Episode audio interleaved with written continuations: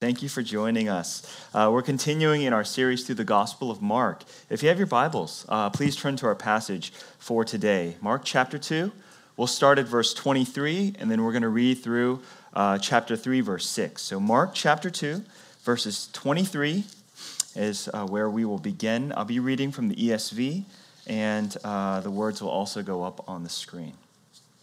May God bless the reading of his holy word. One Sabbath, he was going through the grain fields, and as they made their way, his disciples began to pluck heads of grain.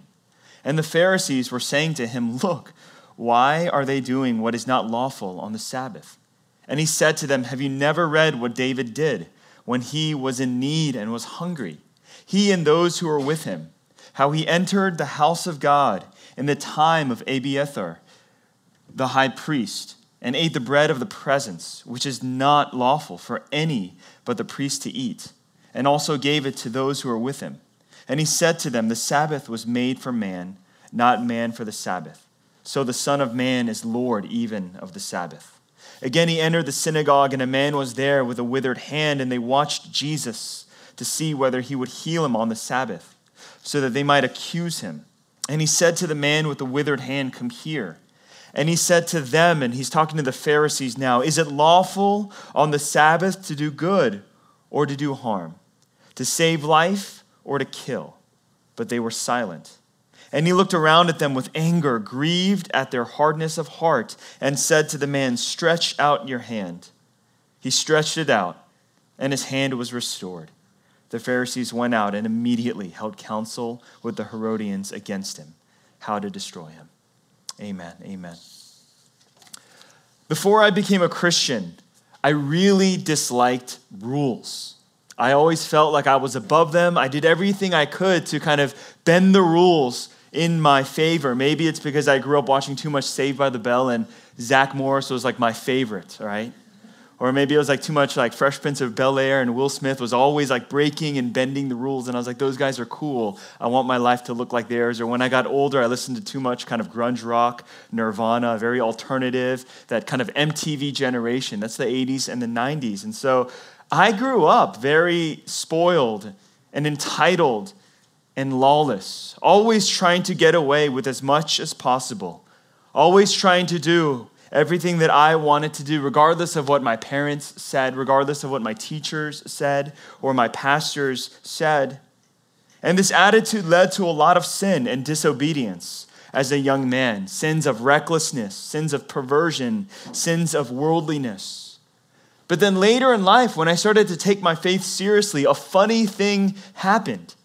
I began to enjoy rules. I began to enjoy rules rules that told me what I needed to do in order to become a mature Christian. I enjoyed rules that required discipline and self denial. As a high schooler, I read the book, The Road Less Traveled. It's by a psychologist named Dr. Scott Peck. And um, one of his main ideas is that that the key to like a flourishing good life is, is understanding delayed gratification delaying your gratification not taking it now but knowing that you that something be- better is waiting. And that really resonated with me. I was like yes i got to deny myself. I got to be able to delay my gratification. So i started to love rules I loved rules that made me believe that I was spiritually superior to other people. As a freshman at USC, I looked around and I was like, man, the girls are more mature and godly. The guys, I can't keep up, or the guys can't keep up with me. So I spent time with all the girls, right? right? Self justification right there. This rebel had turned into the self righteous Pharisee. And what's scary is that I didn't just enjoy obeying the rules. I also enjoyed enforcing them, calling out other people, accusing them of breaking the rules, accusing them of not living up to a life that is worthy of the gospel. Well, in our passage today, we see two confrontations between Jesus and the ultimate religious rule enforcers who are called the Pharisees. You see, the Pharisees were the religious right in Israel. Their name literally means the holy ones. Imagine naming yourself, we are the holy ones, right? Or they also meant that uh, they are the, the separate, right? They are the separate, the separated. The Pharisees were the ultimate fundamentalists who were zealous for the law of Moses. And so far in the Gospel of Mark, the tension has been growing. The tension has been growing between Jesus and the Pharisees. Earlier in chapter 2, the Pharisees were critical of the fact that Jesus kept company with tax collectors and sinners, that Jesus ate with the tax collectors and sinners, that he was comfortable around them. And they were like, What kind of godly man eats with the ungodly? And then next, they were critical of the fact that Jesus' Jesus's disciples, they weren't fasting like the disciples of John. They weren't fasting like the Pharisees. The Pharisees were so committed to God, so committed to holiness, so committed to the disciplines. They fasted on Monday and on Thursdays. But Peter, John, James, man, they ate, they feasted, right? Fed the 5,000. They had like double, triple portion, all you can eat with Jesus. They're like, what kind of disciples are your guys? They don't even fast. The tension is building. And today we see that the issue is now the Sabbath. And we see that, that the conflict between the, the Pharisees and Jesus becomes so serious, so severe, that at the end of this conflict, at the end of what they hear Jesus say and what they see him do, they want to destroy him. They want to kill him. So, what's the big deal about the Sabbath? And why are Jesus and his disciples here being accused of breaking the Sabbath? All Jesus did was heal somebody. All the disciples did was pluck some grains of wheat so that they can eat. Well, let me share about how the Pharisees have missed the meaning of the Sabbath. Now, it's difficult for you and I to really understand the importance of the Sabbath to Judaism, right? Uh, I mean, I love you guys. I, like church, I really, really do. Uh, but our worship starts at 9:30. We lag a little. We start at 9:35 on the dot, and when we start, there's like 12 people in here. And I'm always wondering, man, Lord, are people going to come today? Just the, the the starting point, the metrics don't look good. To the Jews, right? They would never. Sabbath worship, whenever that time began, whenever those first altars are lit, those first sacrifices, those first prayers, those first psalms are sung. Oh, the synagogue is full. Oh, the temple is packed. They would never just casually, nonchalantly come, making sure they got their Starbucks run in before they came to church service 15 minutes late. It's just not in our culture to, to venerate the Sabbath, to make it such like an honor kind of dominating, obsessive priority in our lives. We actually don't have anything in our culture today that nearly is as sacred to us as the Sabbath was to the Jews. There's nothing in our culture that dominates the consciousness and the practices and the behaviors of an entire nation. All of Israel, every man, woman, and child was called to remember the Sabbath and keep it holy. There's nothing like that for us as Americans. But let me try and share uh, and, help us to connect with why this was so important. Why the Sabbath was so important that, that these Pharisees were willing to kill Jesus for what they perceived as heresy. I would never kill anyone for coming late to church, right? That's just, that's like out of control, right? You see, to the Jews, keeping the Sabbath was one of the key marks that made them who they were. To be a Jew was to honor the Sabbath. The Jewish Sabbath lasted from sunset on Friday to sunset on Saturday. It was a 24 hour deal. And the Jews had 39 rules in the Talmud. The Talmud is a Jewish commentary on the Pentateuch, the first five books of the Bible. So these Jewish rabbis, kind of like we have commentaries on our books of the Bible today, they, they wrote commentaries unpacking and explaining the law of Moses to Israel. And in their Talmud, they have 39 rules on how to keep and observe the Sabbath. Exodus 31, verses 13 to 14, it describes the primacy, the centrality of the Sabbath for Israel. It's going to go up on the screen. You are to speak to the people of Israel and say, Above all, you shall keep my Sabbaths For this is a sign between me and you throughout your generations, that you may know that I, the Lord, sanctify you. That means to make you holy. You shall keep the Sabbath because it is, a ho- it is holy for you. Everyone who profanes it shall be put to death. Whoever does any work on it, that soul shall be cut off from among his people. The word of the Lord. The word of the Lord. That's heavy. That is heavy. If you break the Sabbath, you're not just in sin, you deserve death. If you work on the Sabbath, you should be cut off from God's people, excommunicated, cast out from the nation of Israel. You're not a true Jew if you work on the Sabbath. Moses says, above all, first and foremost, Israel, keep the Sabbaths. And so the Pharisees, they took God at his word. They took this seriously. They took this command to heart. So, what did they do? They added more rules, conditions, and stipulations. Why? Because they wanted to protect themselves. They wanted to protect one another. They wanted to protect their nation from being destroyed and cut off, protect them from breaking the Sabbath. So, what did they have to do? They had to define work. What is work? And how do we not work on Sunday. Does that make sense? Or on Saturday. Their, their Sabbath was Saturday. Okay? Work is now the problem. Work is now the enemy to the Sabbath, so we have to make sure that we don't work and do anything that resembles work. So in an effort to define work, the rabbis, they took it upon themselves to interpret what that meant.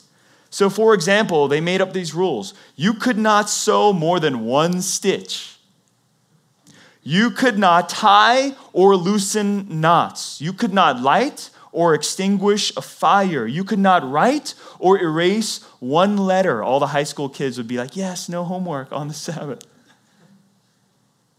You could not walk more than 1,999 paces. That's just a number. They had to keep it under 2,000, or else God would be angry with them, I guess. Some teachers, they went even pretty, like, they, some teachers even commanded that it was a sin to carry your children on the Sabbath. Imagine that, parents. It's a sin to carry your children. And some parents might actually like that one. They'd be like, yeah, dude, your kids asked me to carry them, right? Feed them, help them with their homework, and you simply say, sorry, guys, daddy's on Sabbath. Not today, right? Not today. Church, this is what it looks like to get caught up with the letter of the law and miss the spirit of the law. Or to get so obsessed with a tree, one nuance, one facet of the law, that you miss the entire forest, the entire purpose of God, the story of God, what it means to belong to God, and what it means for Him to be your God. In our passage today, we see two contentions over the Sabbath two conflicts over the Sabbath between Jesus and the Pharisees. First, we see that the Pharisees accuse the disciples of breaking the law. They pluck, right, heads of grain on the Sabbath, and they're like, they're working. They are harvesting. You're not supposed to farm. You're not supposed to harvest. You're not supposed to sow or reap. And the uh, disciples are doing that. They're lawless.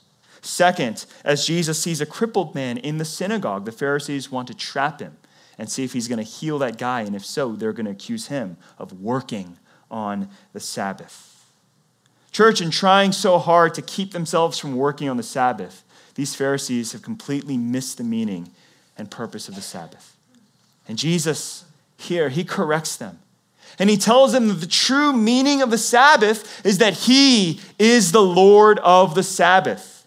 The true meaning of the Sabbath is that you were not made for the Sabbath that Israel was not created to be enslaved to the Sabbath, that Israel was not created and called to perform and be religious on the Sabbath. No, it's the other way around. The Sabbath was made for them.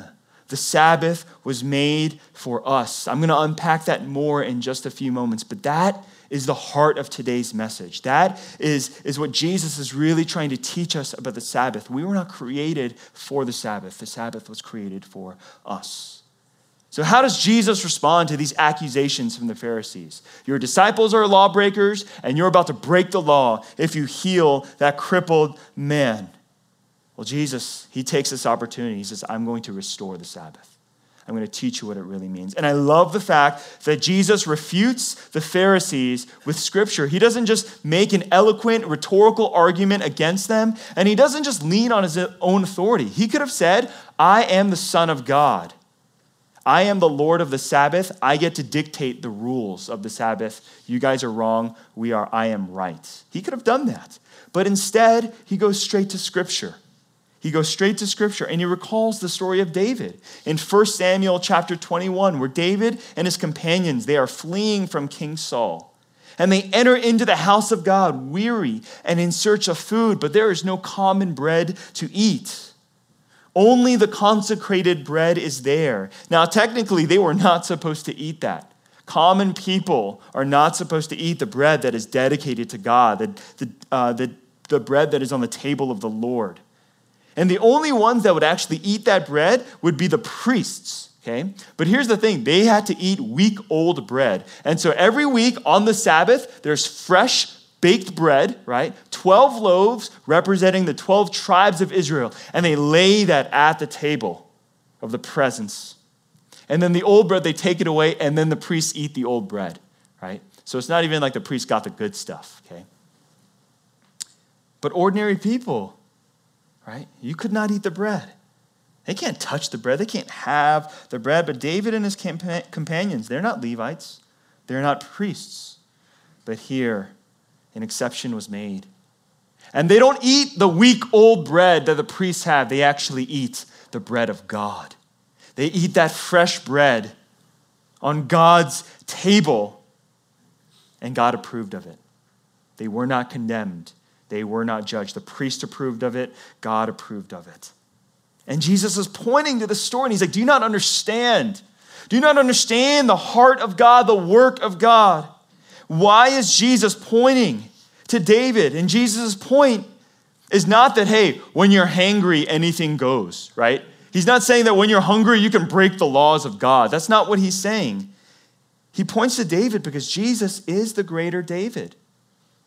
Jesus is the king, the true king of Israel, the David's throne, the David's kingdom, that David's work all pointed to. So you see, God made a covenant to David, and he says, Your throne will be an everlasting throne. That there's going to be a greater king that's going to come after you, and he's going to save his people. He's going to restore his people. He's going to lead his people to flourishing and life. Well, in Jesus, the king has come. Jesus has come to sit on the throne of David. Jesus has come to fulfill the covenant promises that God made to David. And so the example of David serves as a precedent for Jesus. What God has approved for David, God will certainly approve for his son Jesus Christ. What God has proved, approved for David's companions, God will approve for Jesus' disciples. And in verse 27 to 28, Jesus lays down the main idea, and I've already shared this, but I'm going to read it again. Verse 27, Jesus says, The Sabbath was made for man, not man for the Sabbath. So the Son of Man is Lord even of the Sabbath. This is the heart of the Sabbath, brothers and sisters. The Sabbath is not just some religious ordinance filled with endless rules and regulations. It is not a day full of do nots. I want to share something with you guys. Growing up, there are certain sins in my life that I tried not to commit on Sunday. Do you guys have any of those? Right? There were in my life. I was like, okay, I'll do it on Friday, but not on Sunday, because Sunday's a holy day. It's so silly. But this is the heart of the Jews. This was the heart. They said Sunday is a day where, you know, it's a more and more do nots. That's not what Sunday's about. It's not about enslaving us to the law. Holiness is not merely the absence of sin, holiness is much more. It's overwhelmingly positive. To be holy, to set something apart, is to fill it with the presence of God, the goodness of God, the righteousness of God, the grace of God, the love of God. Holiness is not just the absence of sin. And so God created the Sabbath for man. Think about this. The Pharisees, they thought they were honoring the Sabbath by going back to Moses. They thought they were honoring the Sabbath by going back and quoting Exodus and the law. and going back to Sinai, but Jesus is the Lord of the Sabbath, and he goes back much, much further. He goes back to creation.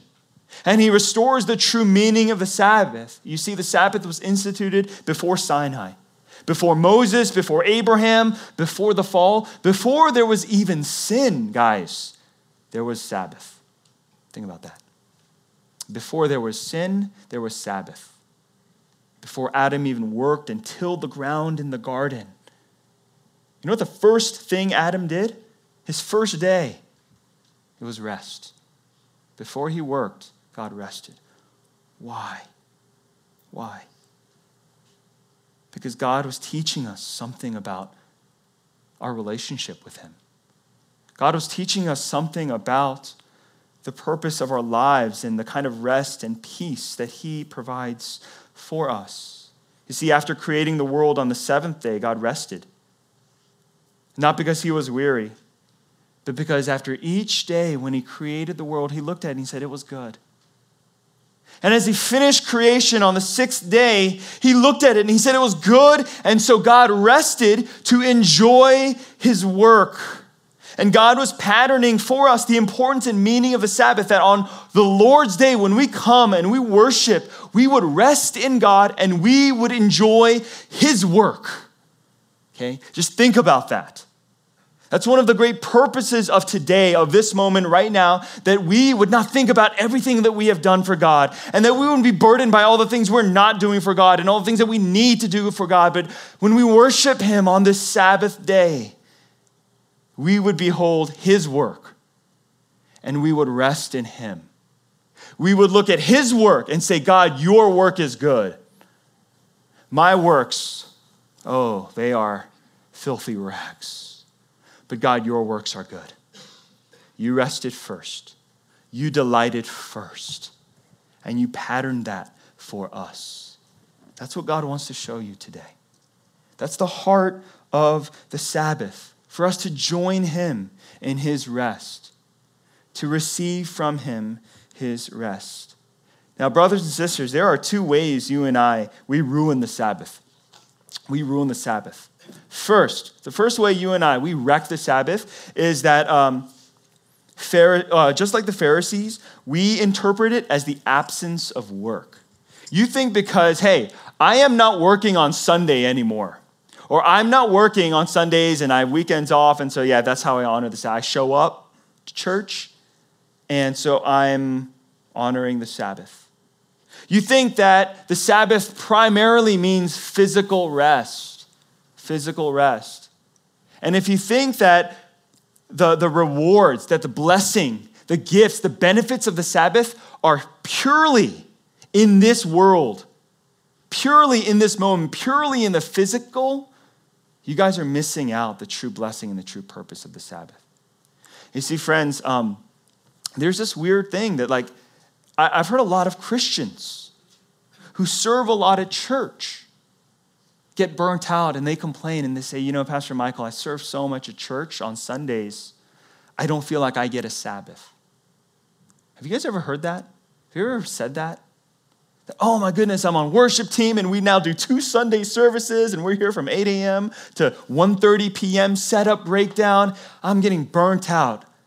I'm not experiencing a Sabbath anymore. Or I'm serving down in education department, or we do Awana, and Awana ends at like 3 p.m., 4 p.m. I'm already here at first service, 9:30. I am wiped. Where is my Sabbath? Or even worse, they'll say, Pastor Michael, how was your Sabbath on Monday? And they think that we think that a Sabbath is a day off physically. Friends, that is not the Sabbath. Okay? Physical rest does not equate Sabbath rest in God. You see, because if you think that, then you start you can get bitter. And you actually think, okay, you know what would be an awesome Sabbath? A vacation in Hawaii. You, th- you think, oh man, you know, today I'm not going to go to church. I'm going to actually just sleep in and just physically just unwind, relax, and rest. And that will be an awesome Sabbath. Right? Friends, that is not the Sabbath. That's just relaxing. That's just physical rest. You know when my Sabbath is? It is not on Monday. My Sabbath is right now, today. My Sabbath is resting in God and His work. My Sabbath, my Sabbath is worshiping with a family of God, the body of Christ. My Sabbath is to serve the people of Christ. And remember, on this day, Jesus has served me through his life, death, and resurrection and ground my identity in him. Friends, just because you stop serving, just because you take breaks, just because you feel tired or weary, that, that, that, that, that is a shallow understanding of the Sabbath. Keeping the Sabbath doesn't mean not doing stuff. No, there's a positive, there's a powerful purpose that God has for the Sabbath, and we're going to see that in the last point. But one way you wreck your Sabbath is when you tell yourself, man, it is physical rest. And so when you unwind on a Sunday night and you're like, oh my gosh, I'm so tired. I did so much at church. I don't even think I had the Sabbath. You don't understand what a Sabbath is. The second way we ruin Sabbath is by using the Sabbath to prove ourselves to God. This is another fault of the Pharisees. You see, they were so religious, they were so zealous, they were so about their performance. They wanted to prove their worth to Him. I will obey all 39 of the rules that we actually made up in the Talmud. I will obey all of these to the T to show that I am a true Jew. I'm a true son of Abraham.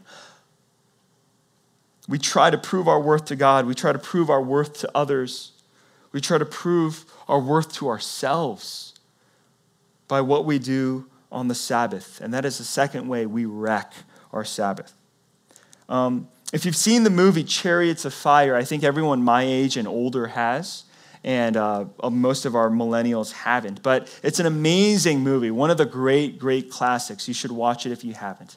But it's about two runners in the 1924 Olympics. One is a name Eric Liddell, and the other is a man named Harold Abrams. And they were both running in the 100 meter dash. Eric Liddell is the main protagonist of the story. He's a Christian. He eventually becomes a missionary. The 100 yard uh, race lands on a Sunday, and in his devotion to God, he chooses not to run. He chooses not to run, even though he's like the forerunner. He beat Abrams in a qualifying heat, so he probably would have won gold, but he chooses not to. He chooses not to, to rest in God. Abrams was not a believer. He was not a Christian. He was pretty much an atheist. And so he runs the race. But I'll never forget what Abrams said. He says this I have got 10 seconds to justify my existence. That's why I run. Why do you work so hard, Abrams? Why do you train so hard? Why are you so diligent? Why are you so zealous? Because I have 10 seconds on that track to prove my existence. Same question you can ask Eric Liddell Why do you run? He says, Because when I run, I feel God's pleasure. I feel God's pleasure. You see, friends, there are some of you, you do not enjoy your Sabbath. You do not experience your Sabbath because your Sabbath is not about God's work, it's about your work. It's about you trying to justify yourself that this week I really will live a better life. This week I really have walked with God, and so Yes, I can worship. Yes, I can sing. Yes, I can pray. Yes, my conscience is unburdened because I did enough. Or if you didn't, you are crushed. Brothers and sisters, that is not the heart of the Sabbath.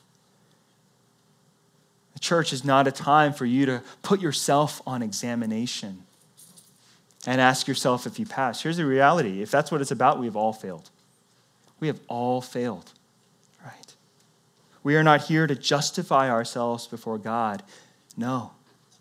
Jesus Christ is the justifier of us through his life, death, and resurrection. God offers us Sabbath rest. When Jesus says he is the Lord of the Sabbath, do you know what he's telling us? He's not saying, I have the authority to dictate the terms of the Sabbath. You know what Jesus is saying? That he is the Sabbath. I am the Sabbath. I am the Lord of the Sabbath, and I am the Sabbath. That Jesus himself provides for you and I true, complete, and eternal rest the real work we rest from, it is not simply from your weekday jobs. The real work that you and I need rest from is trying to earn God's favor on our own. We need rest from trying to justify ourselves. We need rest from trying to save ourselves. We need rest from trying to live a perfect life, to be that perfect father, that perfect mom, that perfect spouse, that perfect friend, that son or daughter. We need to be liberated and unbridled from ourselves and united to Christ. We need to stop trying to justify ourselves and remember that we are justified by faith alone, through grace alone, in Christ alone. This is the rest that Jesus offers you. So, how do you keep the Sabbath? How do you keep the Sabbath? We're going to close. This is the last point, but it's a shorter one. Let's go back to the text. And let's read again from chapter 3. And let's remember Jesus' encounter with this crippled man, this man who has a shriveled hand. And starting in verse 1, Jesus enters the synagogue, and this man was there with a withered hand. And they, the Pharisees, watched Jesus to see whether he would heal him on the Sabbath so they might accuse him. And he said to the man with the withered hand, Come here. And he said to them, the Pharisees, Is it lawful on the Sabbath to do good or to do harm, to save life or to kill? He asked them a question. And it seems simple. How would you answer? Do good or to do evil? To save or kill? But what did the Pharisees do? They remained silent. And he looked at them with anger, grieved at their hardness of heart, and said to the man, Stretch out your hand. And he stretched it out, and his hand was restored. It is fascinating that Jesus was both angry and grieved. He's so complex, he's so human, right? And if you've never experienced that, it just means that like you've never kind of uh, seen somebody that you love or care for get hurt. Uh, when I was a kid and I used to get injured, like I, I got injured all the time. I went to the emergency emergency room so often and I had so many bruises that my elementary teachers called child protective services on my parents because they thought I was getting abused, right? But every time, every time I got hurt, my dad would get angry at me. I would see in his eyes like pure anger. And they would come to his senses and ask how I was doing, but kind of after he yelled at me for getting hurt, right? But I could see in my father both a grieving that I was hurt, a grieving that I was clumsy, a grieving that I was wounded, but also like anger because, you know, the, the, you know there, there's that complexity of emotions.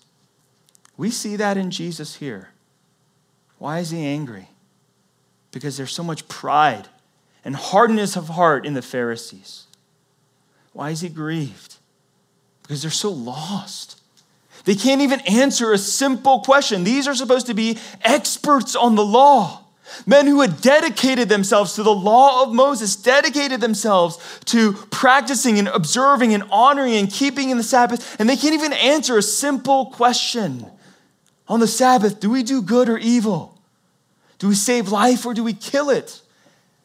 And the Pharisees know if they say, oh, we do good, that they're giving Jesus the green light to heal, and then they're going to look like the hypocrites for allowing him to do work. And suddenly they're like, wait, there, there's work, but, but it's right, and it's got, and suddenly their whole system breaks down.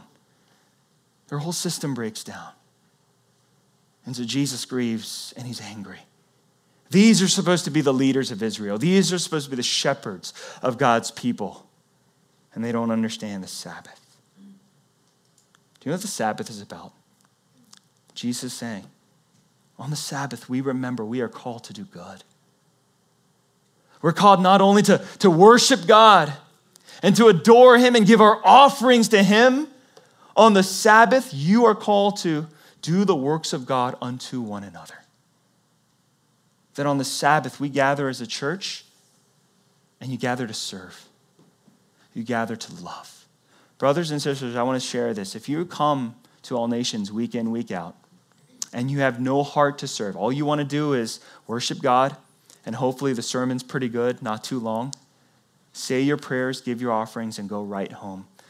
You're missing out on this part of the Sabbath where Jesus says, Do good meet the needs of others, serve others, do the works of God unto one another.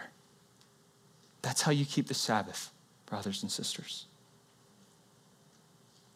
Tim Keller writes The Sabbath is about restoring the diminished, it's about replenishing the drained. It's about repairing the broken. To heal the man's shriveled hand is what the Sabbath is all about. This is the twofold vision of God. This is what God had in store for us. That on the Lord's day, when we gather, we would remember His work and we would say, It is good. And we find our rest in Him. And the second thing that we would remember is that we are called to do good works unto one another as brothers and sisters in Christ. May that be our expression of faith each Sunday as we gather here at All Nations. Let's pray together. Heavenly Father, we thank you. We thank you for giving us a rest that no earthly vacation ever can.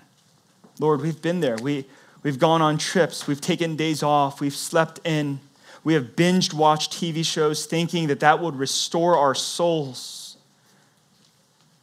And we've seen those as inadequate sources of rest in life. We are quickly depleted, we are quickly drained. But Lord, we know and we believe that when we come to you, you are the fountain of life that when we come to you with our weariness, that when we come to you with our wounds, when we come to you with our exhaustion and hunger, God, that you alone can satisfy. And your satisfaction is not momentary, it is not fleeting, it is eternal. So, God, we thank you. I pray right now for my brothers and sisters here who might be hungering, who might be struggling who might be in desperation for you. God, would you provide them your rest? Help them to experience your goodness. Help them to know that they don't have to prove themselves anymore in your presence. Jesus Christ has proven and paid it all. And Lord, help us to also heed the call that you have given us to love one another, to serve one another, to do good unto one another. May we live that out on this Sabbath day. I thank you in Jesus' name.